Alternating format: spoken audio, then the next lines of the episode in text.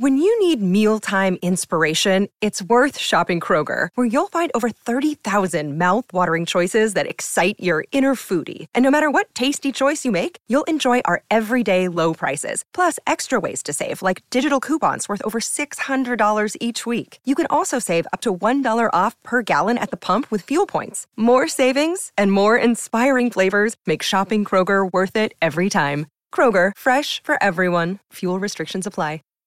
Save big on brunch for mom, all in the Kroger app. Get 16 ounce packs of flavorful Angus 90% lean ground sirloin for $4.99 each with a digital coupon. Then buy two get two free on 12 packs of delicious Coca Cola, Pepsi, or 7UP, all with your card. Shop these deals at your local Kroger today or tap the screen now to download the Kroger app to save big today. Kroger, fresh for everyone. Prices and product availability subject to change. Restrictions apply. See site for details.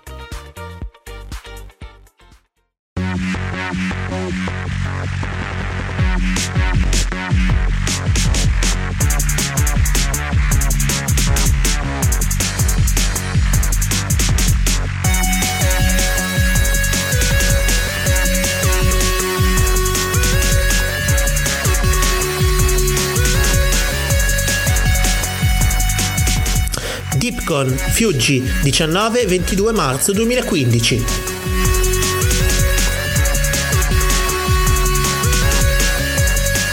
Vengono ora trasmessi in podcast gli estratti dei panel dalla convention di fantascienza.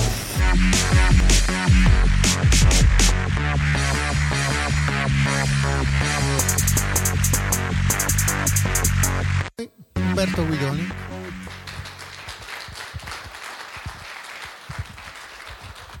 Grazie, grazie, buongiorno. In effetti sono tornato eh, piacevolmente, diciamo, in questa atmosfera eh, dove sono stato già diversi anni fa. Mio figlio era, era ancora piccolo, quindi mi ricordo. E, mh, molti, molte cose sono cambiate ovviamente da allora. Abbiamo una stazione spaziale completata, abbiamo in questi mesi una, una nostra rappresentante in orbita e questo credo che ormai lo sappiano tutti perché se ne è parlato, se ne è parlato praticamente tutti i giorni, però questo fa bene allo spazio perché appunto è un argomento che è diventato improvvisamente di moda, come se fosse cominciato oggi, ma per fortuna è cominciato qualche anno fa. E ci sono appunto notizie positive come queste che ho appena raccontato, ce n'è una meno positiva ed è stato il ritiro definitivo della Space Shuttle. Quando sono venuto qui ancora volava, eh, adesso non vola più. E devo dire per me è stato un grande dispiacere vedere questa magnifica macchina definitivamente messa a terra. Proprio l'anno scorso sono stato invitato eh, a Los Angeles e ho avuto l'opportunità di vedere l'Endeavour dentro, un, un, diciamo dentro al museo, al Museo delle Scienze di, di Los Angeles ed è stata veramente una stretta al cuore perché eh, vabbè, è, è, bellissimo vederlo così da vicino, diciamo come non lo si vede quasi mai perché eh, quando è sulla rampa comunque è in una posizione difficile da, da raggiungere, no? mentre nell'hangar è, è, è, comunque in un hangar talmente grande che non sembra così grande, invece nella sala del museo che era appena sufficiente a contenerlo veramente era impressionante la vista, però chiaramente ti fa pensare che un'epoca si è chiusa definitivamente e diciamo, vedremo quella che si apre come sarà. Io proprio diciamo, sulla, sul fatto che lo shuttle ormai non vola più, ho voluto concentrarmi oggi su questo, praticamente un omaggio allo Space Shuttle. E quindi ho, vi farò vedere un filmato che eh, ovviamente contiene diverse fasi, diciamo, però principalmente racconta la storia della, dello Space Shuttle, dal momento del lancio al momento del rientro, quindi è un po' un omaggio che facciamo una, a una macchina che ha cambiato il modo come siamo andati nello spazio. Prima di allora c'erano le capsule, c'era un corpo degli astronauti fatto sostanzialmente da, da militari e maschi, perché erano diciamo, la categoria che era stata scelta perché andare nello spazio era molto rischioso, era ovviamente eh, una grossa incognita e quindi hanno mandato persone addestrate diciamo così, a affrontare le situazioni più pericolose. Con lo Space Shuttle la situazione è cambiata, si è aperto il mondo eh, l'opportunità di andare nello spazio al mondo della ricerca. E, questo ha ovviamente permesso intanto alle donne per la prima volta, almeno per le americane, perché i russi avevano mandato la, la Tereshkova, però era stato più che altro una, una, cosa mediatica, perché poi se andiamo a vedere nella storia del volo spaziale russo, credo che siano tre le donne che hanno volato in tutta, eh, da Gagarin in poi, mentre gli americani sono arrivati molto più tardi, eh, quasi vent'anni dopo, però hanno mh, da quel momento in poi aumentato il numero dei loro oh, astronauti, tant'è vero che ormai eh, le donne hanno, avevano sullo shuttle le stesse competenze anche di, di, di, alto livello, il comandante dello shuttle erano donne, il comandante della stazione erano donne, sono state donne, quindi insomma ormai quel mondo lì ha avuto sicuramente questa possibilità. Così come lo shuttle ha aperto il mondo uh, dello spazio a chi non era americano eh, e quindi hanno potuto volare anche astronauti di altre nazionalità. E io sono l'esempio diciamo, di questo, l'opportunità che c'è stata è stata grazie al fatto che lo shuttle è stato aperto anche a, all'addestramento di astronauti non, non, solo americani. Naturalmente oggi la situazione è cambiata perché c'è un, un progetto che è in, intrinsecamente internazionale ed è la Stazione Spaziale Internazionale, quindi se non fosse stato lo shuttle diciamo, saremmo arrivati forse adesso ad avere i primi astronauti eh, da mandare nello spazio perché la, la, Stazione Spaziale Internazionale non è americana, non è russa, anche se ovviamente i russi e gli americani giocano un, un ruolo importante, però è veramente un, un, progetto internazionale. Ecco, di queste cose parleremo e io direi se possiamo partire con, con le immagini. E partiamo proprio dall'inizio, cioè dalla... Se, si possono spegnere le, le luci forse? Ah sì, va bene, allora non c'è problema. Partiamo proprio dall'inizio. In realtà non è proprio l'inizio questo, è qualche... Ecco, partiamo proprio dall'inizio perché ci sono due fotogrammi, proprio un flash, che vi fa capire dove è eh, collocata la, la, base, non so quanti di voi abbiano avuto la possibilità di andare al Kennedy Space Center, spazio porto USA, come dicono gli americani, che è veramente un, un, posto bellissimo perché siamo in una riserva naturale e diciamo le uniche cose che tradiscono la tecnologia sono proprio la rampa di lancio, eh, e qui la vediamo qualche ora prima, e gli altri mh, eh, edifici che ci sono intorno. Questo è il momento in cui gli astronauti escono dalla, dalla zona dove sono stati messi in una specie di quarantena che dura una settimana prima del lancio e poi salgono su questo pulmino che come vedete, io vi faccio... eh, che come vedete eh, diciamo in qualche modo tradisce gli anni perché è lo stesso pulmino fin dal primo volo del, dello shuttle nel, negli anni 80 e poi c'è questo corteo che si snoda verso la rampa eh, il pulmino è scortato da macchine da polizia con le sirene spiegate, elicotteri che volano. Se qualcuno di voi ha visto Armageddon no, è tutta fantascienza l'unica cosa vera è proprio il momento in cui vengono trasportati sulla rampa Ah, sì, sì, perfetto.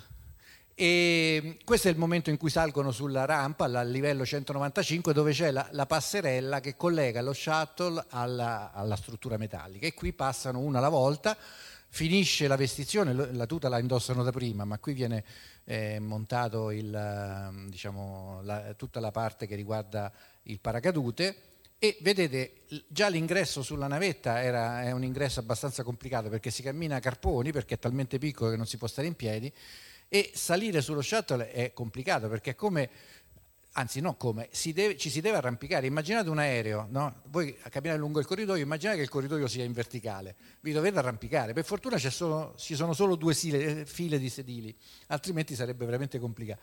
Quindi bisogna veramente eh, salire una alla volta, arrampicarsi e, e stai seduto sulla schiena con i piedi per aria e ci sono due tecnici infatti che aiutano a collegare i tubi della, eh, dell'acqua perché serve a raffreddare la, la struttura, la, diciamo la tuta, eh, l'ossigeno, le comunicazioni e così via. Qui siamo a pochi secondi, vedete il, il, cronometro segna pochi secondi prima del lancio e questa è la distanza da cui si osserva il lancio diciamo, per tutti quanti quelli che non sono gli astronauti eh, per questioni di sicurezza nessun essere umano è permesso di essere più vicino di 6 km e quindi questa è più o meno la distanza da cui si vede un, un lancio.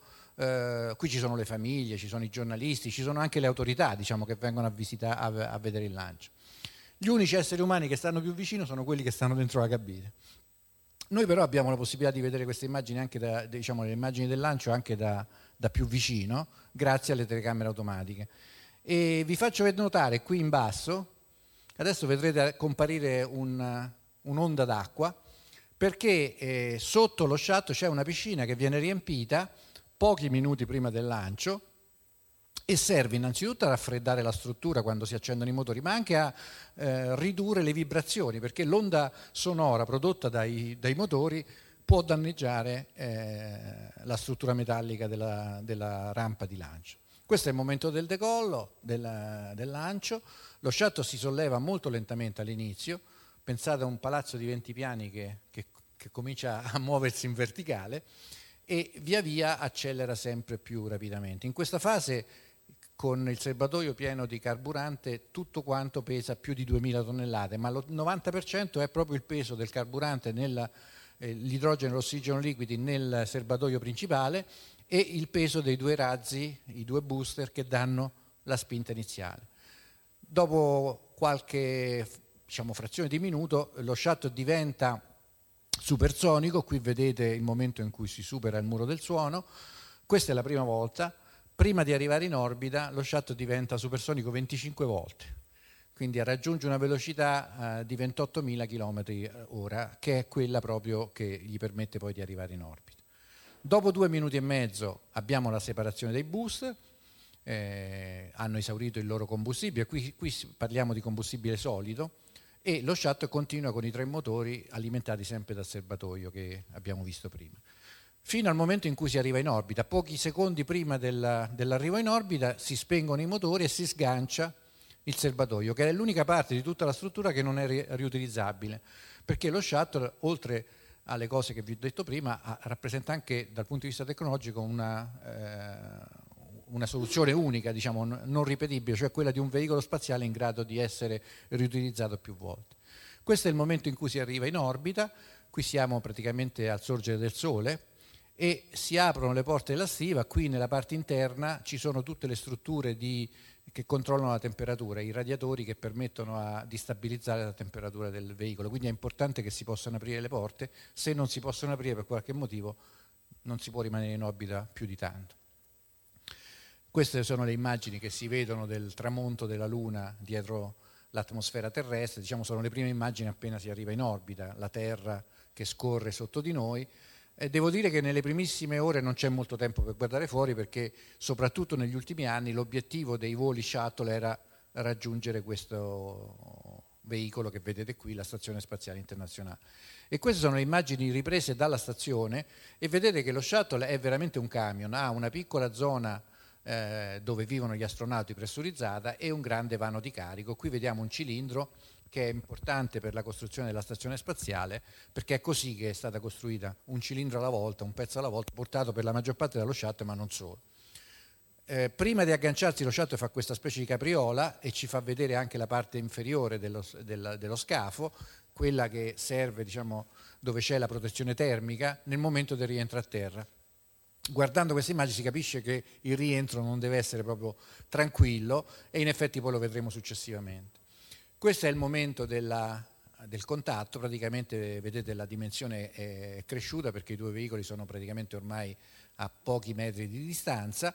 Quest'ultima fase di, di avvicinamento e di aggancio viene fatta manualmente, no? tutta la fase precedente è controllata dal radar eh, dello shuttle, qui viene fatta eh, manualmente fino al contatto.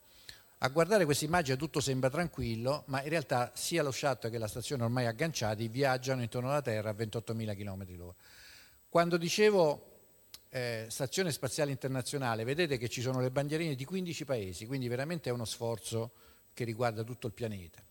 Eh, abbiamo visto quel cilindro nella stiva dello shuttle, lo vediamo ancora qui, eh, prima che, che venga eh, sganciato e attaccato, ecco qui vediamo le immagini successive, è attaccato alla Stazione Spaziale Internazionale.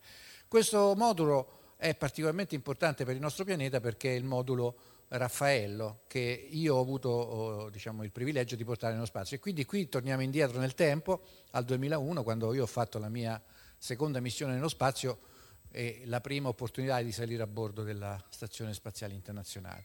Questo è l'interno di Raffaello che è un grande container spaziale serve a trasportare il materiale dalla Terra verso lo spazio, ma anche il viceversa. Eh, ovviamente le persone che vivono sulla stazione spaziale hanno bisogno di eh, rifornimenti, acqua, cibo, vestiti eh, perfino l'aria per respirare e eh, il modulo italiano viene utilizzato anche per trasportare eh, esperimenti come questo che vediamo, un esperimento per la crescita di cristalli in assenza di peso. Queste sono le, le cabine in cui vivono gli astronauti, vedete non sono molto grandi, sono forse delle dimensioni di un, eh, delle vecchie cabine telefoniche, però eh, da lì c'è un oblò e si gode un panorama come quello che stiamo guardando adesso. Ora, la velocità con cui la Terra scorre sotto, sotto la stazione spaziale è proprio questa è quella vera, diciamo, non, non c'è eh, accelerazione in questo filmato e queste sono immagini prese un po' in, in varie parti del mondo. Ora, se guardate con attenzione non riuscite a vedere traccia eh, delle città, in realtà stiamo passando su zone abbastanza poco popolate, questa per esempio è l'Himalaya e qui vedete abbiamo appena passato il, Monte Everest, quindi chiaramente qui non ci si aspetta di vedere eh, diciamo, città o insediamenti umani. In realtà anche quando passiamo sugli Stati Uniti o sull'Europa, eh, ad occhio nudo non si riesce a vedere, questa è una delle cose che colpisce di più. Qui siamo sull'Oceano Indiano e adesso rientriamo nella, eh, nella Stazione Spaziale Internazionale e vediamo alcune immagini che riguardano la vita di tutti i giorni, no? per esempio l'attività fisica che non è soltanto un passatempo, certamente anche divertente, ma è una necessità nello spazio perché il corpo umano in assenza di peso subisce delle modifiche sostanziali e l'unica controindicazione efficace è proprio l'esercizio fisico. Questa è un'altra cabina dove vedete le, gli astronauti tengono diciamo, le proprie cose, in particolare se guardate questo tessuto bianco eh, questo è il pelo in cui si dorme, quindi in questa cabina si dorme in verticale, infilati dentro quel eh, sacco a pelo. Eh, ognuno poi porta ovviamente le foto della famiglia, le, le, cose, diciamo che le poche cose che puoi portare con te in orbita. E questo è come viene trasportata l'acqua a bordo della stazione spaziale. Come sapete lo shuttle produce l'acqua a bordo grazie alle celle a combustibile che servono per alimentare, eh, diciamo, per, per, produrre energia elettrica. Nella stazione spaziale non ci sono celle a combustibile, ci sono invece i pannelli solari e quindi l'acqua deve essere portata fuori, da, da, da, fuori. Diciamo. E vedete, nella vita di tutti i giorni anche una cipolla che germoglia serve a rompere diciamo così, la monotonia degli ambienti artificiali. Ovviamente uno si può chiedere ma a che serve mettere in, in, orbita una stazione spaziale e dei laboratori? Ecco, la ragione è questa, l'assenza di peso. Le condizioni in cui si vive lì, eh, guardate se ci fate caso che gli astronauti non portano le scarpe, eh, si vedono i calzini bianchi di... Eh, si vive in assenza di peso e l'assenza di peso cambia anche il nostro modo di vivere, no? abbiamo detto gli effetti sul corpo umano, ma, ma anche per esempio il modo di lavorare. Se guardate la distribuzione degli esperimenti dentro il modulo, questo era il modulo americano, il primo modulo che c'era ehm, quando è stata costruita la stazione spaziale, oggi sono stati aggiunti altri due di laboratori. Dicevo, se guardate la disposizione degli esperimenti, per esempio ci sono esperimenti anche sul soffitto, no? quindi questo vi dice che si può lavorare per esempio sul soffitto tranquillamente visto che si galleggia senza peso. Quelle immagini risalgono al 2001 quando appunto c'era un solo laboratorio, oggi questo è lo stesso laboratorio, chiaramente sono cresciuto eh, di complessità perché ci sono più, eh, più esperimenti, ma soprattutto la, la, stazione spaziale è cresciuta come dimensioni, praticamente ha raddoppiato il volume abitabile e adesso andiamo in una zona che, che non c'era pur, purtroppo, dico io, quando sono andato io nel 2001 e si chiama Cupola ed è eh, una finestra veramente sul, sulla Terra principal, principalmente, ma permette effettivamente una visione a 180 gradi. È un posto magnifico per fare fotografia, la maggior parte delle foto che arrivano praticamente quotidianamente ormai vengono scattate lì, ma non è stata messa lì per fare fotografie. È stata messa lì perché eh, in fondo si tratta di una stazione e una stazione è un posto dove arrivano e partono veicoli. Quindi quella è la eh, torre di controllo da cui si, si, controlla l'arrivo e la partenza dei veicoli. Per esempio le Soyuz, no? le Soyuz sono eh, i veicoli russi, adesso sono gli unici che in grado di trasportare astronauti dopo che lo shuttle è stato messo a riposo, ma servono anche eh, due di queste, rimangono attaccate permanentemente sulla stazione spaziale e servono come scialuppa di salvataggio in caso di emergenza. Chiaramente quando arrivano e partono lì c'è un certo traffico che va controllato da, da questa postazione.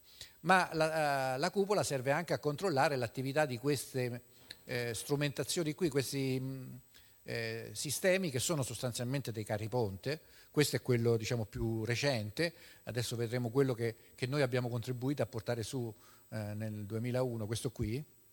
Questo era l'altro carico, oltre al carico eh, di Raffaella, avevamo questo eh, carro ponte che è montato su una carrucola che si muove lungo tutto l'asse della stazione che serve per trasportare materiale all'esterno, ma serve anche quando gli astronauti vanno fuori a trasportare gli astronauti. La, la, stazione spaziale ormai è grande circa 100 metri, supera i 100 metri di, di lunghezza e eh, quando si deve fare un, un movimento così lungo eh, spesso si utilizza il braccio robotico per spostare gli astronauti. In questo caso gli astronauti vengono agganciati per i piedi e vengono spostati da un posto all'altro della stazione. Chiaramente, ecco, questo è un caso, per esempio, vedi. Ehm, chiaramente per uscire fuori, come vedete, bisogna indossare questa tuta, uno scafandro molto pesante, molto complicato, che però è l'unico modo per potersi avventurare nel vuoto dello spazio. Fuori c'è il vuoto totale, eh, c'è una quantità di radiazioni pericolose che viene dal Sole, eh, c'è il fatto che eh, la temperatura cambia costantemente man mano che si gira intorno alla Terra eh, si fa una, un'orbita in 90 minuti e di questi circa la metà si passa di giorno e l'altra metà di notte e, e, e, di giorno la temperatura sale oltre i 100 gradi e di notte scende sotto zero più o meno altrettanto. Quindi la tuta protegge anche da questo punto di vista. Eh, l'attività all'esterno, come avete visto, deve essere coordinata con l'attività interna, perché ovviamente quando tu sei a lavorare, eh, per esempio, guardate la faccia, qui non si vede la faccia dell'astronauta, per esempio quando sei a lavorare qualcuno ti deve avvertire di calare la visiera, come in quel caso, per proteggere gli occhi dal sole che sta per, per arrivare. Quindi tutta questa attività viene svolta grazie a, a, al contatto radio di, delle persone che stanno dentro e quelle che vanno fuori. Noi siamo stati dieci giorni a bordo della stazione spaziale, abbiamo fatto una scena in stile havaiano, come si, si capisce da queste immagini, e abbiamo salutato gli altri astronauti, quei, i tre che rimanevano a bordo della stazione, allora l'equipaggio era composto di tre persone, oggi invece, proprio perché è raddoppiato il volume abitabile, ci sono sei astronauti che vivono eh, a bordo della stazione per, circa, per, un periodo di circa sei mesi. Questo è il momento della, della separazione dei due veicoli, quando diciamo, lo shuttle si sgancia e comincia la sua eh, manovra eh, diciamo, per il rientro a terra. In realtà si rimane in orbita per un altro 24 ore circa, ma diciamo comincia la preparazione. E quindi questa è l'opportunità di vedere la stazione dall'esterno. Questa è la stazione come è oggi, no? quindi questa è completata, vi ho detto ci sono 100 metri per 80, questi sono i grandi pannelli, i quattro pannelli solari e questa sono la zona dove vivono gli astronauti. Questo filmato è accelerato rispetto a prima, vedete che la Terra scorre molto più rapidamente perché vogliamo vedere quanto... Oh, prima che dirmi, questi sono gli Stati Uniti, stiamo passando sugli Stati Uniti per farvi vedere che di giorno non si vedono le città, di notte le cose sono un po' diverse. Le città si vedono come, vedete le luci, questi flash che vedete di tanto in tanto sono le, le tempeste, diciamo sono dei, dei, dei, dei, temporali, quindi sono i fulmini che si vedono dall'altra parte del, eh, delle nuvole. E di notte chiaramente questa è l'immagine, l'immagine che riconoscete dove stiamo volando adesso, eh, si, vede, mm, si, vedono le città e si vede una grande quantità di luce, adesso passeremo anche su altre zone del pianeta, sul, eh, per esempio questo è il, il Nilo, eh, il Medio Oriente e così via, quindi ci sono zone molto molto illuminate, ovviamente i deserti sono bui, quindi si vedono veramente a macchia. Una delle immagini più belle comunque rimane il tramonto del sole, quando il sole tramonta rimane questa aureola intorno alla Terra, è uno dei momenti più, più spettacolari. E eh, diciamo, quella eh, luce azzurrina che rimane intorno alla Terra altro non è che il cielo, quello che noi chiamiamo cielo, che visto da Terra ci sembra non finire mai, in realtà è una pellicola sottilissima che però fa eh, una grande differenza perché rende questo pianeta così diverso, così unico eh, rispetto a tutti gli altri. Qui siamo ormai negli ultimi momenti della, della nostra esperienza in orbita, abbiamo rimontato i sedili, avete visto che nello spazio non ci sono sedili né sulla stazione né sullo shuttle, sullo shuttle servono perché poi dobbiamo rientrare sulla Terra dove ritornerà il peso, quindi ci prepariamo all'impatto con l'atmosfera che viene utilizzata per frenare. No? Vi ricordate le, la parte nera delle mattonelle, ecco, è, qui che vengono bruciacchiate, in questo momento qui, quando tutto intorno si crea una palla di fuoco e eh, il gas dell'atmosfera intorno, vedete, diventa rosso perché raggiunge i 2000 gradi di temperatura, quindi insomma fuori fa piuttosto caldo, per fortuna all'interno la situazione non cambia di molto. A questo punto lo shuttle ha ridotto, praticamente ha dimezzato la sua velocità, da 28.000 siamo passati a 12.000 km l'ora, molto veloce ancora, però a questo punto è dentro l'atmosfera, quindi è un aereo, si comporta come un aereo, a parte il fatto che gli mancano i motori. Vi ricordate i motori sono alimentati da un serbatoio arancione che non c'è più, quindi lo shuttle rientra a motori spenti.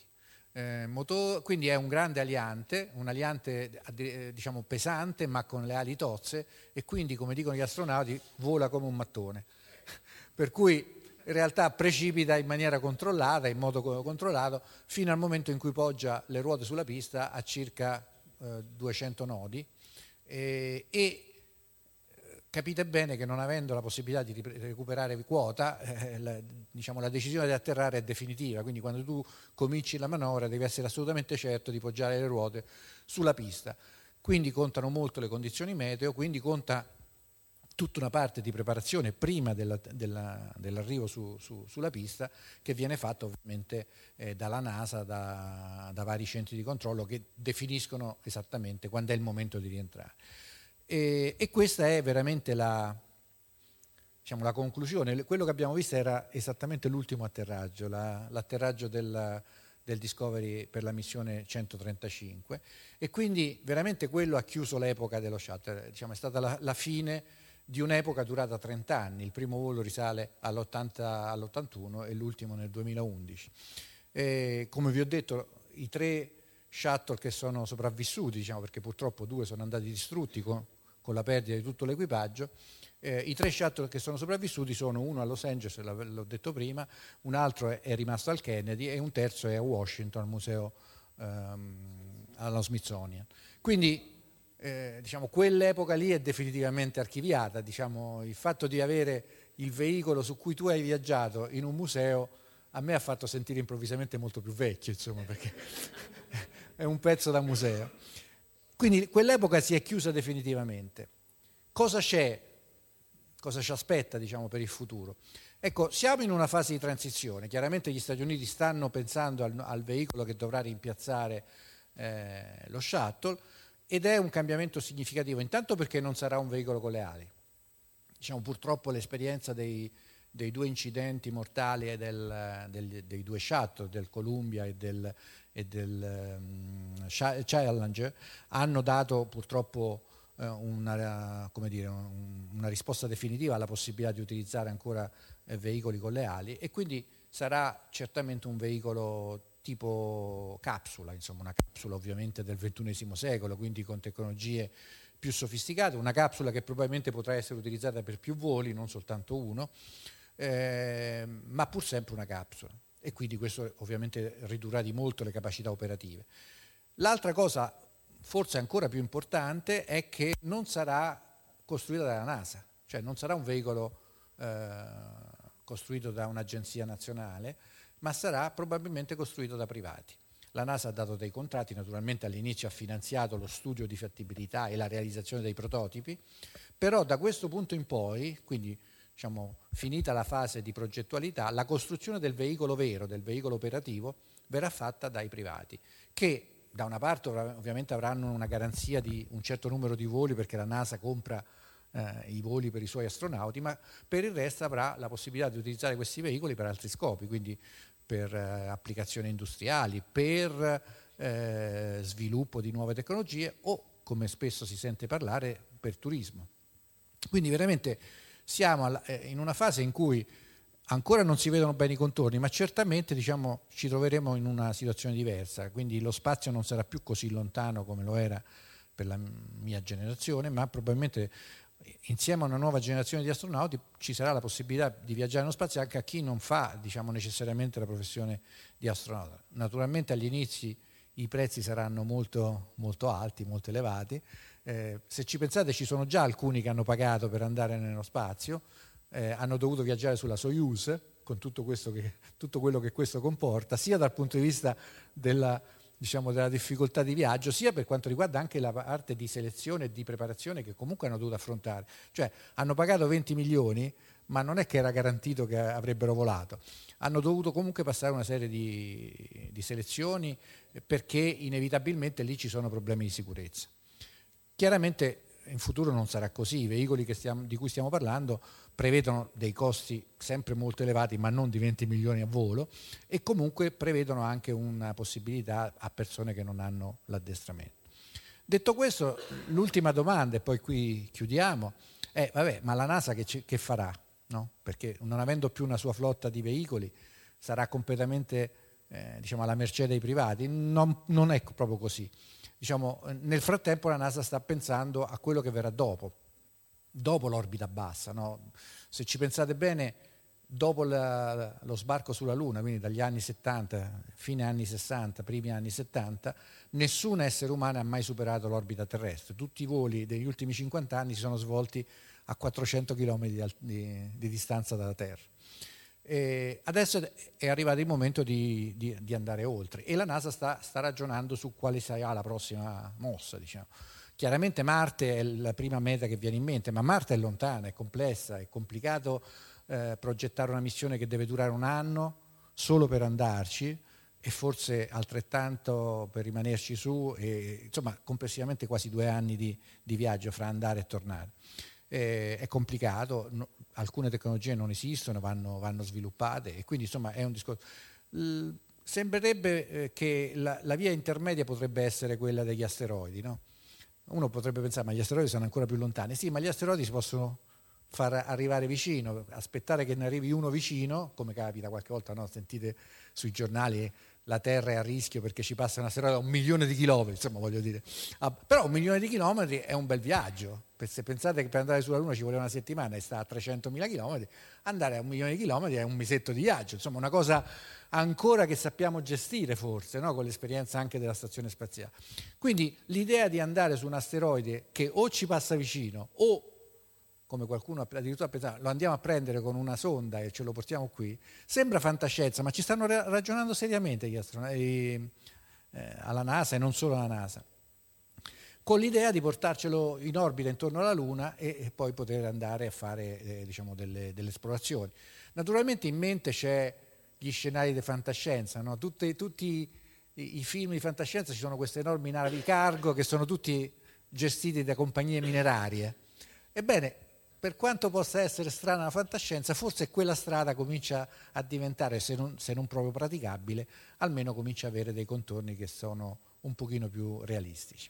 Quindi diciamo il futuro ci, ci, eh, davanti a noi ci dà degli stimoli interessanti, dal turismo spaziale alla possibilità di andare a fare scavi minerari su altri corpi celesti, compresa anche la Luna naturalmente. Quindi questo è un po' quello che c'è, eh, però naturalmente al momento eh, diciamo, il dato di fatto eh, su cui la NASA credo sia più sensibile è il fatto che devono pagare i russi per portare i propri astronauti sulla stazione spaziale, ma questo probabilmente finirà nell'arco di qualche, di qualche anno. Ecco, diciamo questa è un po' la panoramica della, della situazione, quindi adesso se ci sono domande, grazie.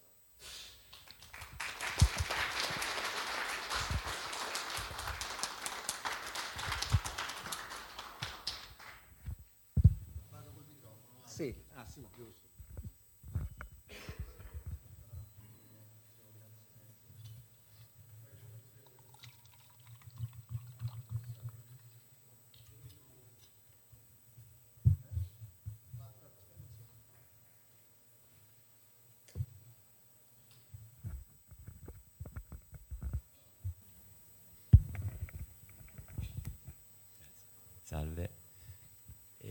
Era molto interessante questa ultima cosa che ha detto su, sugli asteroidi, perché comunque a quanto gli, asteroidi dell'orbita eh, della, della fascia sono comunque metallici nella gran parte, vero? Quindi per esempio avevo letto l'asteroide Eros, mi sembra si chiamasse, che è composto di, di, metalli preziosi più di quanto l'intera crosta terrestre possa produrre in, tempo, in un tempo utile. Quindi mettiamo, esiste un, dei piani per fare delle piattaforme di costruzione orbitali, perché poi dopo quello è la cosa più che viene in mente, non costruire le navi a terra, ma costruirle comunque in orbita e poi dopo andare a, um, stare già, poter fare cose molto più grandi perché ovviamente uno non ha bisogno di sollevarle. Esistono dei piani reali per questa cosa? Beh, diciamo piani definiti no, studi di fattibilità sicuramente sì, nel senso che, come ripeto, la cosa che, che a me ha colpito di più è che ci sono già società che si sono formate, credo una l'anno scorso, adesso non, non mi ricordo esattamente in che, in che periodo, ehm, che ha come obiettivo, diciamo, cioè si è costituita come obiettivo di andare a estrarre materiali, diciamo, non necessariamente preziosi, ma insomma materie prime eh, dagli asteroidi. Quindi già il fatto stesso che uno possa pensare di costituire una società eh, già ti fa pensare che insomma qualcosa in mente ha.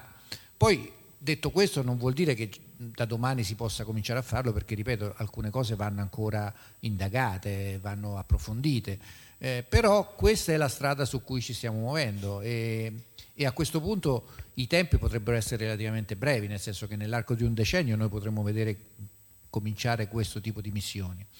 E certamente le risorse de, degli asteroidi sono importanti, diciamo, gli asteroidi sono di varia tipologia, ci sono diciamo, quelli che possono essere probabilmente composti quasi esclusivamente di ghiaccio e quindi anche quello è un bene prezioso nello spazio perché comunque dal, dall'acqua si può ottenere eh, combustibile perché l'idrogeno e l'ossigeno sono i combustibili che vengono utilizzati. Quindi eh, sempre nell'idea di costruire veicoli nello spazio tu non solo hai bisogno eh, di materiale diciamo, metallico e materiale per costruire lo scafo, ma hai anche bisogno di rifornimento. E, e questa è un'altra delle sfide, insomma, avere la possibilità di rifornimento in orbita e su questo stanno già, ecco, qui ci sono già degli esperimenti, per esempio è stato lanciato un satellite per fare questo tipo di, eh, di esperimenti su, per il rifornimento dei satelliti, che non è un problema solo per, per il volo umano ovviamente, è un problema anche per i veicoli che vengono messi in orbita che una volta finito il combustibile vanno buttati via e magari sono ancora utilizzabili. Quindi la possibilità di fare il rifornimento in orbita è sicuramente uno dei punti su cui si sta, si sta lavorando. L'altro è quello degli insediamenti, no? anche realizzare altre basi orbitanti, non solo la Stazione Spaziale Internazionale, ma per esempio basi orbitanti private, è un'altra cosa su cui si sta, si sta seriamente lavorando. Eh, forse voi non l'avete seguito, ma proprio negli ultimi giorni è stata fatta una serie di attività extraveicolari fuori per preparare eh, un nuovo sistema d'aggancio che è quello che verrà utilizzato dai veicoli di cui vi ho parlato, cioè dai veicoli commerciali. Quindi i veicoli commerciali avranno un loro punto di attracco diverso da quello che era quello dello shuttle ovviamente. E quindi questo vi dà l'idea che stiamo andando in quella direzione. Certo, eh, ancora non si vedono diciamo, concretamente, però come tutte le cose nello spazio tu devi pianificarle con anni di anticipo perché poi quando arriverà il momento diciamo, deve essere una tecnologia collaudata e ben, ben, verificata, non è che puoi improvvisare. Quindi il sistema di aggancio arriverà in orbita, i primi veicoli saranno senza eh, esseri umani, eh, no? i primi voli, de, cioè la SpaceX già co- ha cominciato a rifornire la stazione spaziale. Lo stesso veicolo è in fase di collaudo per portare eh, astronauti e quindi il prossimo fa- fase sarà questa. Quindi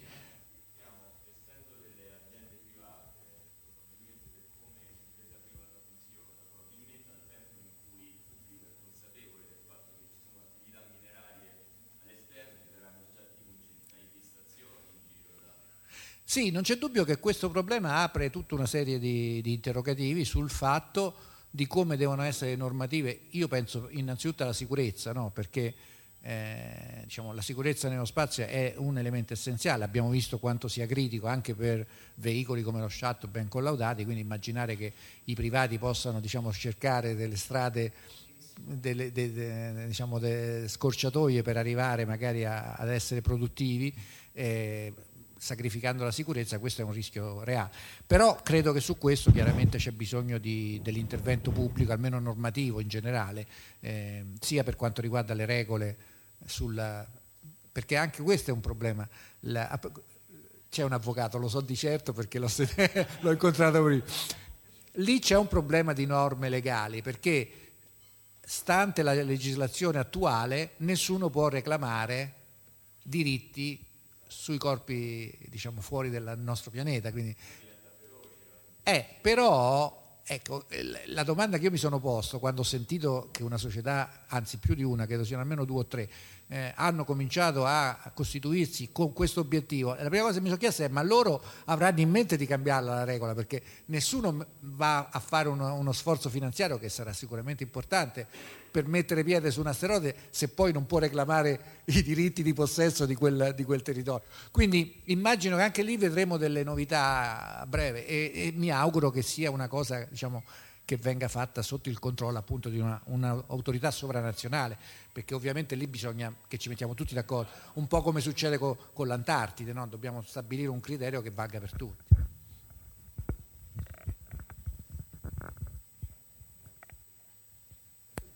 A parte la colonizzazione o lo sfruttamento minerario, mi, mi premeva sapere quanto stia aiutando l'esplorazione spaziale l'astrofisica e la conoscenza della cosmologia, quindi del, delle teorie sul Big Bang, delle teorie sulla formazione del nostro universo?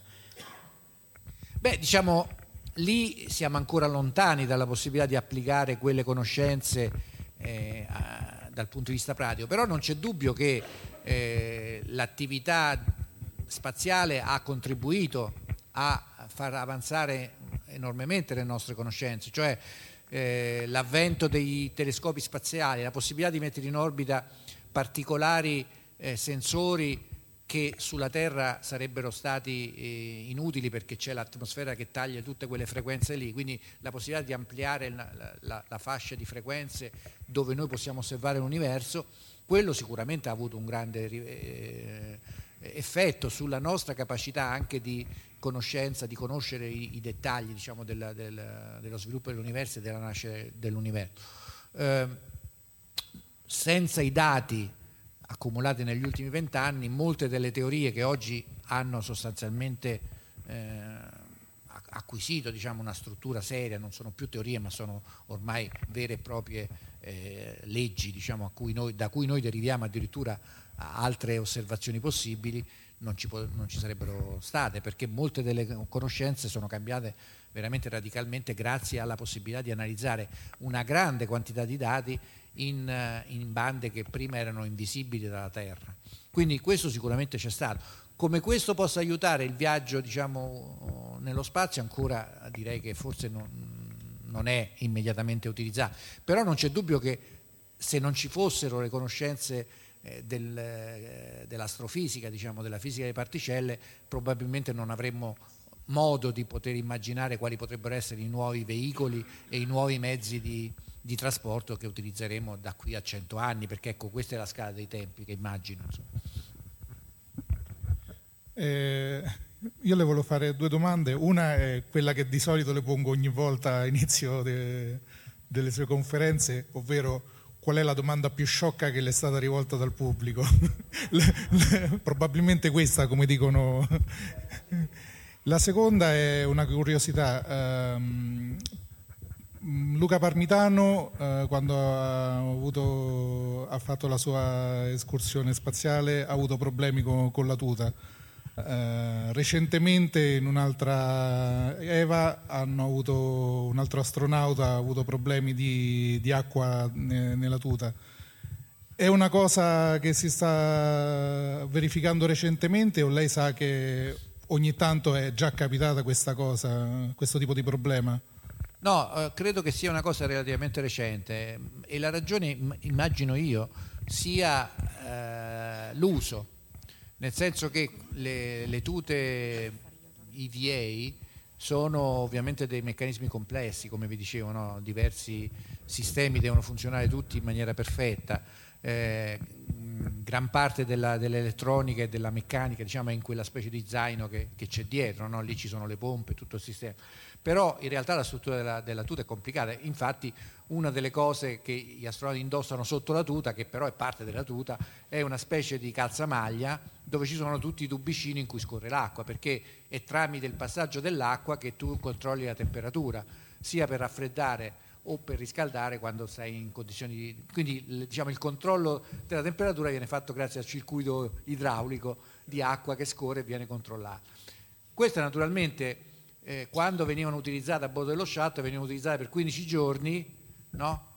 in realtà si facevano due, tre uscite extraveicolari, quindi un totale di 24 ore, perché poi ogni uscita dura circa 8 ore, 24 ore di utilizzo e poi tornavano a terra, venivano revisionate, ricontrollate e, e venivano eh, preparate per un'altra missione. Oggi alcune tute stanno lì per mesi e quindi evidentemente c'è un problema che magari era stato sottovalutato di usura, di, penso dei tubicini, perché l'idea che mi sono fatto io la prima volta che ho sentito il problema di Parmitano è che o c'è stato un, un, un'abrasione nel momento in cui ha indossato la tuta oppure semplicemente quei tubi alla fine si sono in qualche modo eh, sì, rovinati al punto che qualcuno ha cominciato a perdere.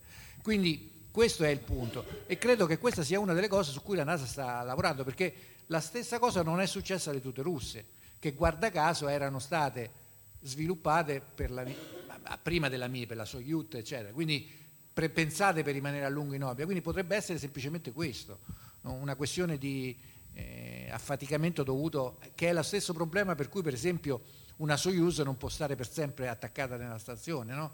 Voi eh, non so se lo sapete, ma le Soyuz vengono ruotate, cioè l'ultima che arriva rimane e la prima riparte, in modo da avere sempre una Soyuz nuova, su, su, nuova per sei mesi, cioè rimane lì per sei mesi, perché quella è la vita media prevista per la... cioè la, la Soyuz non è progettata per rimanere nello spazio più di sei mesi. Questo tipo di, di, di esperienze naturalmente le, le, abbiamo cominciato a fare da quando siamo in, in orbita per lungo tempo. Ormai abbiamo acquisito 10 anni di esperienza perché la, la, stazione spaziale è abitata dal 2000, anzi più, quasi 15, dal 2000 che è permanentemente abitata e quindi chiaramente abbiamo cominciato ad, ad, accumulare un numero di ore di attività extraveicolare come mai prima d'ora, cioè questa è stata una cosa che spesso non si apprezza nel suo, nella sua importanza, è stata uno dei, dei fattori più importanti che abbiamo avuto grazie alla stazione spaziale perché se vogliamo creare le condizioni per una, eh, dire, per una base stabile in orbita o su, su, qualche altro corpo celeste, dobbiamo imparare a lavorare in condizioni molto diverse da quelle su cui siamo abituati sulla Terra e quello è il modo con cui lavoreremo nei prossimi decenni. Quindi imparare a, a maneggiare le, le, attività extraveicolari e avere tute ovviamente di nuova generazione più leggere e più facili perché la, quella lì è veramente complicata, eh, stare dentro quella tuta lì hai pochissima manovrabilità, hai una visione molto limitata, quindi è veramente complicato e fai una fatica infernale a muoverti. Quindi devi trovare soluzioni più, più praticabili. Però questa esperienza diciamo, senza, ha un valore inestimabile. Uh, una domanda non tecnica. Io più o meno qua abbiamo tutti la stessa età. Ah, quindi... non ho risposto alla domanda qual è la domanda. In realtà non ci sono domande eh, diciamo stupide se vogliamo chiamarle così. Ci sono domande ovviamente che, che mostrano oh, oh, maggiore curiosità verso alcuni aspetti, verso altri, però la verità vera è che lo spazio ha un fascino proprio perché uno non lo conosce, quindi è, è tentato di fare domande le, le, più svariate. Devo dire quelli che sono implacabili sono i bambini che non hanno nessuna remora e vanno dritti al punto. Ecco, appunto per venire al tema. Eh, questa è una domanda non tecnica. Eh, io qui più o meno abbiamo tutti la stessa età e con le immagini che ci siamo stati prima ci siamo cresciuti e penso che se ci fosse un grande fratello staremmo 24 ore al giorno appiccicati a immagini del genere. Una cosa che però non sappiamo, noi vediamo come, come, come la vita a bordo della stazione, a bordo degli shuttle o, delle, delle Soyuz adesso. Quello che non sappiamo è, noi non ci siamo stati, com'è lassù? Le sensazioni olfattive, tattili, com'è, com'è sentirsi senza gravità? Beh, dunque, sentirsi se, eh, potersi muovere liberamente senza l'impedimento del peso del proprio corpo è una sensazione incredibile, è una sensazione per cui peraltro all'inizio ti devi abituare, nel senso che non puoi immaginare che tu di colpo cancelli un'esperienza di, di 40 anni sulla Terra. No? Per cui quando arrivi in orbita ti muovi come un elefante in una cristalleria, cioè sei assolutamente fuori posto, sei goffo, eh, perché tutte le volte che tu fai un, un movimento hai in mente le condizioni sulla terra, quindi se tu devi sollevare una bottiglia, noi a occhio valutiamo il peso delle cose e a, usiamo i muscoli in funzione del peso che dobbiamo sollevare. No? Non so se vi ricordate le, eh, gli sketch di Totò, no? quando faceva finta di sollevare una, una, valigia pesante, quello che arrivava dopo ci metteva tutta la forza e cadeva dietro nello spazio è un po' così, tu vai lì per alzare una cosa e questa ti viene via tranquillamente, quindi all'inizio fai delle cose clamorose, ti dai delle spinte e vai a sbattere dall'altra parte, cioè, eh, poi piano piano ti rendi conto di quanto serva veramente poco, basta veramente un dito per muoversi e allora diventi sempre più eh, abile. No? Se voi ci fate caso, forse non l'avete colto nel filmato, ma quando vedete passare una, un abitante della stazione e uno che è appena arrivato, c'è una differenza di, di precisione notevole perché quelli che sono lì da mesi si muovono veramente con, una, con un dito, gli altri ancora qualche difficoltà ce l'hanno. Quindi questa è una tecnica che si impara naturalmente e la cosa che a me ha colpito molto è quanto facilmente si impara, nel senso che dopo qualche giorno tu ti muovi in un ambiente così strano, appunto vivi sul soffitto, no? non ci sono sedie, la gente galleggia dappertutto, le cose galleggiano. Dopo un po' ti ci abitui. C'è solo una cosa a cui io non mi sono abituato, non so se quelli che vivono sei mesi riescono ad abituarsi, ed è il fatto che se ti manca una cosa, immediatamente tu vai a guardare verso il basso. Questa è proprio una cosa, cioè se tu ti, ti, ti perdi una cosa, la cerchi per te e non c'è nessun motivo per cui debba stare per te. Infatti in genere le cose che non trovi stanno dietro di te, stanno sopra di te. No? E quindi questo è una cosa che a me mi, mi, faceva un nervoso perché non riuscivo a capacitare, era una cosa che non riuscivo a uh, fare entrare. Nonostante tutto continuavo a cercare istintivamente le cose per terra e forse quello è un riflesso condizionato. Comunque sì, ci, mh, vivere in quelle condizioni diciamo, richiede un po' di, di, adattamento, però neanche tanto rispetto al eh, cambiamento radicale di punto di vista. No? Quindi quella è la cosa che mi ha colpito di più, che in fondo noi in gravità, diciamo in, in assenza di peso ci muoviamo tutto sommato abbastanza bene. Naturalmente non è così per il nostro corpo, che invece subisce gli effetti e questi effetti sono alcuni evidenti, soprattutto all'inizio, appena passi da, eh, dalla fase di accelerazione, perché poi la transizione è abbastanza brusca. Tu sei sparato verso l'alto uh, a 3G, nell'ultima fase sei praticamente a, costan- a, accelerazione costante, quindi sei schiacciato sul sedile, no? con un'accelerazione proprio sul petto, perché sei seduto eh, col... Sì, no, in quel momento ha cominciato a piegare, però comunque ce l'hai, la maggior parte della componente ce l'hai sul petto.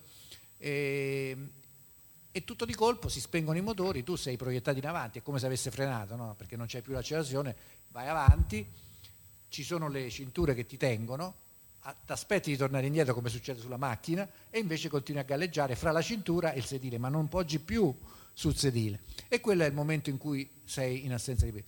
Ecco, in quel momento lì, diciamo, nelle prime ore hai problemi ad adattarti perché la, la testa ti gira, hai situazioni di malessere, no? Pensate al fatto che il sangue, non essendo più trattenuto dal peso, si distribuisce in maniera diversa, quindi hai la testa gonfia, hai il mal di testa, è un po' come quando sei raffreddato, il naso chiuso, tutto, tutto otturato. E questo è, è, diciamo, è, abbastanza antipatico nelle prime ore. Poi piano piano questa cosa la perdi perché eh, l'organismo reagisce no, a questa sensazione di gonfiore, di essere pieno di liquidi e qual è il meccanismo, a proposito di domande, qual è il meccanismo che funziona in questo caso? Vai in bagno, vai in bagno spesso, non bevi perché non hai, l'organismo ti dice di non bere e quindi perdi circa un paio di litri di fluidi, il che vuol dire che sei molto disidratato sullo standard terrestre, ma sei perfettamente eh, bene, ti trovi finalmente a tuo agio nello spazio perché non hai più mal di testa, non hai più quel senso di gonfiore, diciamo ti trovi a tuo agio. Questo è l'effetto a breve termine, poi c'è l'effetto a lungo termine, la perdita di calcio nelle ossa, i muscoli e tutte queste cose qui che tu subisci ma di cui non, non hai, eh, mentre il mal di testa ce l'hai ed è reale, il fatto che tu perdi il calcio non te ne accorgi, quindi diciamo sono effetti di cui tu non, non sei consapevole quando sei in orbita, ma che però ci sono. Un effetto ancora più invisibile è il fatto che sei più, mh, mm, come dire, più soggetto a, a, a prendere delle malattie, ad avere delle... perché il sistema immunitario reagisce meno in quelle condizioni. Quindi tutte queste trasformazioni avvengono anche se tu non te ne accorgi, ma però condizionano poi anche il modo come tu vivi. Allora, abbiamo tempo solo per le ultime due domande, risposte brevi, così lasciamo magari qualche minuto per, eh, mi sono distratto, mi sono per firmare i libri troppo. per chi vuole. Ovviamente vi, vi addestrano per essere pronti a qualunque emergenza, praticamente dei superuomini. Qual è il rapporto routine-emergenza? La percentuale, grosso modo. Ma no, Cioè, no, adesso eh, a parte le situazioni veramente gravi, in genere la maggior parte è routine. Non è mai veramente routine, nel senso che c'è sempre poi qualche piccolo de- dettaglio che va modificato in corso d'opera, però diciamo che l'addestramento che tu hai fatto ti serve come, quindi quello è utile, è importante. Per fortuna non devi usare quello delle emergenze troppo spesso, eh, però qualche volta poi succede. Quindi diciamo la percentuale è che l'80% di quello che, che tu fai è quello che è previsto, magari non è previsto nei tempi giusti, per cui ogni, ogni giorno viene ripianificato quando sei sullo shuttle, la ripianificazione viene fatta ogni giorno. E quindi ogni giorno magari ripianifichi l'attività perché sei indietro, sei avanti rispetto a quello, però grosso modo il corso delle operazioni è quello. Poi ci sono piccole cose, noi abbiamo avuto un, incidente neanche tanto piccolo perché abbiamo avuto i, i computer di bordo della stazione che si sono piantati e quindi per 24 ore abbiamo dovuto risolvere quel problema lì, però diciamo non era una cosa pericolosa dal punto di vista che creava un rischio immediato. Ecco. 46 anni fa con la missione lunare sembrava che eh, l'astronautica avesse in qualche modo scelto la via dell'esplorazione di, di altri mondi. Per noi appassionati di fantascienza stava per iniziare un, periodo della cuccagna. Poi eh, evidentemente eh, l'astronautica ha scelto invece eh, una deriva diversa, cioè eh, gli esperimenti, le- la, la base, la base orbitante. È stata ridimensionata il ruolo della Luna, Eh, cosa ci ha insegnato la Luna e eh, come mai nessuno pensa più alla Luna? Sì, diciamo eh, in realtà, se mi permette la battuta, le missioni sulla Luna sono state un salto oltre l'ostacolo, nel senso che eh, non eravamo pronti per quel tipo di cose ed è stato fatto perché allora c'era una pressione eh, diciamo, legata alla competizione fra russi e americani, perché c'era una questione anche di, eh, diciamo, di applicazioni militari di, di- di- delle tecnologie spaziali, o se volete di applicazioni spaziali delle tecnologie militari, che forse è più giusto, e che quindi diciamo, dimostrare la capacità di, di- controllare quelle tecnologie era anche un modo di dare un messaggio dire, politico non indifferente all'altro blocco. Quindi su- in questa fase si è scelto, sia russi che americani, di ignorare eh, dire, i rischi delle tecnologie e di procedere a oltranza. I, gli americani sono andati sulla Luna rischiando molto, no, rischiando eh, tantissimo. Il livello di rischio era calcolato al 50%, ma voi immaginate fare una missione con è come tirare una moneta, insomma, la probabilità di successo è il 50%. I, i tecnici della NASA valutavano la possibilità di successo del- dell'Apollo 11 di atterraggio al 50%. Tant'è vero, non lo dico io, eh, tant'è vero che Nixon si preparò due discorsi, questa è storia, cioè ci sono i discorsi nella eh, biblioteca del congresso, sia se andava bene, sia se andava male. Aveva due, due prove, quindi voglio dire, fino all'ultimo non erano neanche loro in grado di stabilire se sarebbe andata bene o meno. Questo vi dice il livello di, di di pericolosità, diciamo, il livello di rischio che si è, che si è accettato. Riflettiamo su una cosa, il motore di ripartenza dell'Apollo era uno. Se la valvola che apriva diciamo, il, il, eh, il combustibile si fosse bloccata, quel, quel motore non ripartiva. E quindi non c'era poss- Lo shuttle ha tre motori, ha tre sistemi elettrici, ha tre bus eh, di controllo, dei comp- ha cinque computer, quindi è tutta un'altra dimensione. Quindi siamo andati sulla Luna ma non eravamo pronti e risol- il risultato è stato che una volta dimostrato che erano gra- in grado di andarci non ci siamo più andati. Diciamo col senno di poi, se uno dovesse guardare, naturalmente questo è un discorso, diciamo, con i se non si, fa, non si fa la storia, ma diciamo, se uno potesse ragionare avrebbe preferito aspettare magari dieci anni di più, ma la tecnologia più matura che ci avrebbe permesso di avere ancora la capacità di trasporto dalla Terra alla Luna, cosa che non è, non è più vera. Oggi se dovessimo ripartire dovremmo ripartire praticamente da zero. È vero che c'è l'esperienza accumulata, tutto, tutto quello, ma probabilmente il sistema sarebbe non molto diverso da quello utilizzato all'inizio, ovviamente con una tecnologia più, più affidabile e più sofisticata. Perché dico questo? Perché mi auguro che il prossimo balzo in avanti, quello che tutti ci auguriamo di vedere diciamo, nei prossimi anni, sia fatto su questa base, cioè sull'idea che io mi sono fatto, che è un po' la, poi alla fine se guardiamo la nostra storia di esseri umani sulla Terra, cioè dell'approccio incrementale, cioè tu non vai in America, sì è vero, Colombo ci è andato così, ma è stato un viaggio che è finito così. Quando è che è diventato possibile? Quando tu hai cominciato a costruire le infrastrutture, quando tu hai cominciato a costruire diciamo, i sistemi che poi ti permettono un accesso continuato, non dico a basso costo, ma sicuro e diciamo, collaudato. È così che dobbiamo andare su Marte, perché altrimenti se no diventa un'altra missione diciamo, di corto respiro.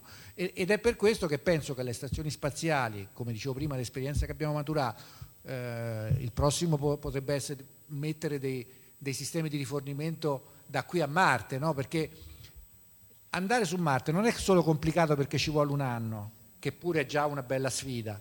No, adesso partiranno due astronauti, uno russo e americano, il prossimo equipaggio che va su, che rimangono su un anno, proprio per simulare un viaggio verso Marte in condizioni di assenza di peso, quindi l'effetto sul corpo umano. Non è solo quello il problema, ma pensate all'Apollo 13, cosa ci ha insegnato l'Apollo 13? L'Apollo 13 ha insegnato che in corso d'opera, mentre stai viaggiando verso la Luna, di colpo ti piantano tutti i sistemi, o comunque insomma, una parte importante dei sistemi di, di, di, di sostentamento della, sia dell'energia che, che, che della, del sistema di propulsione. Che fai in quel caso? In quel caso stai a due giorni di viaggio dalla Terra, arrivi intorno alla Luna e torni indietro. Se stai in viaggio su Marte, che fai? È una bella domanda. Ecco, noi dovremmo essere in grado di dare la risposta a queste domande se vogliamo immaginare che si possa andare su Marte, non dico tutti i giorni, ma insomma con una certa continuità. Ecco, questo è il tipo di domande che ci dobbiamo porre. È chiaro che ci sarà una fase intermedia in cui dobbiamo rischiare di più, perché i primi dovranno mettercele le basi. Però io penso che dobbiamo guardare a questo livello di complessità, non al fatto che ci andiamo per dimostrare che è possibile. Questo è quello che abbiamo imparato dalla Luna. Detto questo, io sono uno di quelli che pensa che le missioni lunari siano state il punto più alto forse della, dell'astronautica, però forse se l'avessimo fatta dieci anni dopo oggi saremmo ancora in grado di andare sulla Luna. Ecco, vorrei che per Marte fosse diverso. Grazie, non abbiamo più tempo purtroppo.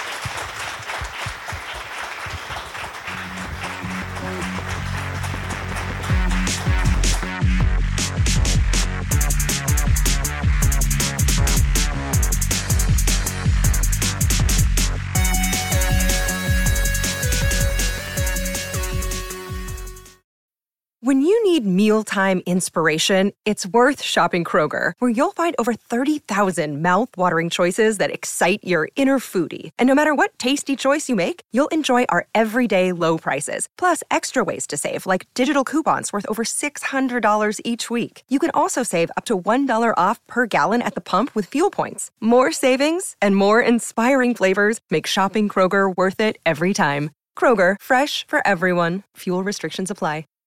Save big on brunch for mom, all in the Kroger app. Get 16 ounce packs of flavorful Angus 90% lean ground sirloin for $4.99 each with a digital coupon. Then buy two get two free on 12 packs of delicious Coca Cola, Pepsi, or 7UP, all with your card. Shop these deals at your local Kroger today or tap the screen now to download the Kroger app to save big today. Kroger, fresh for everyone. Prices and product availability subject to change. Restrictions apply. See site for details.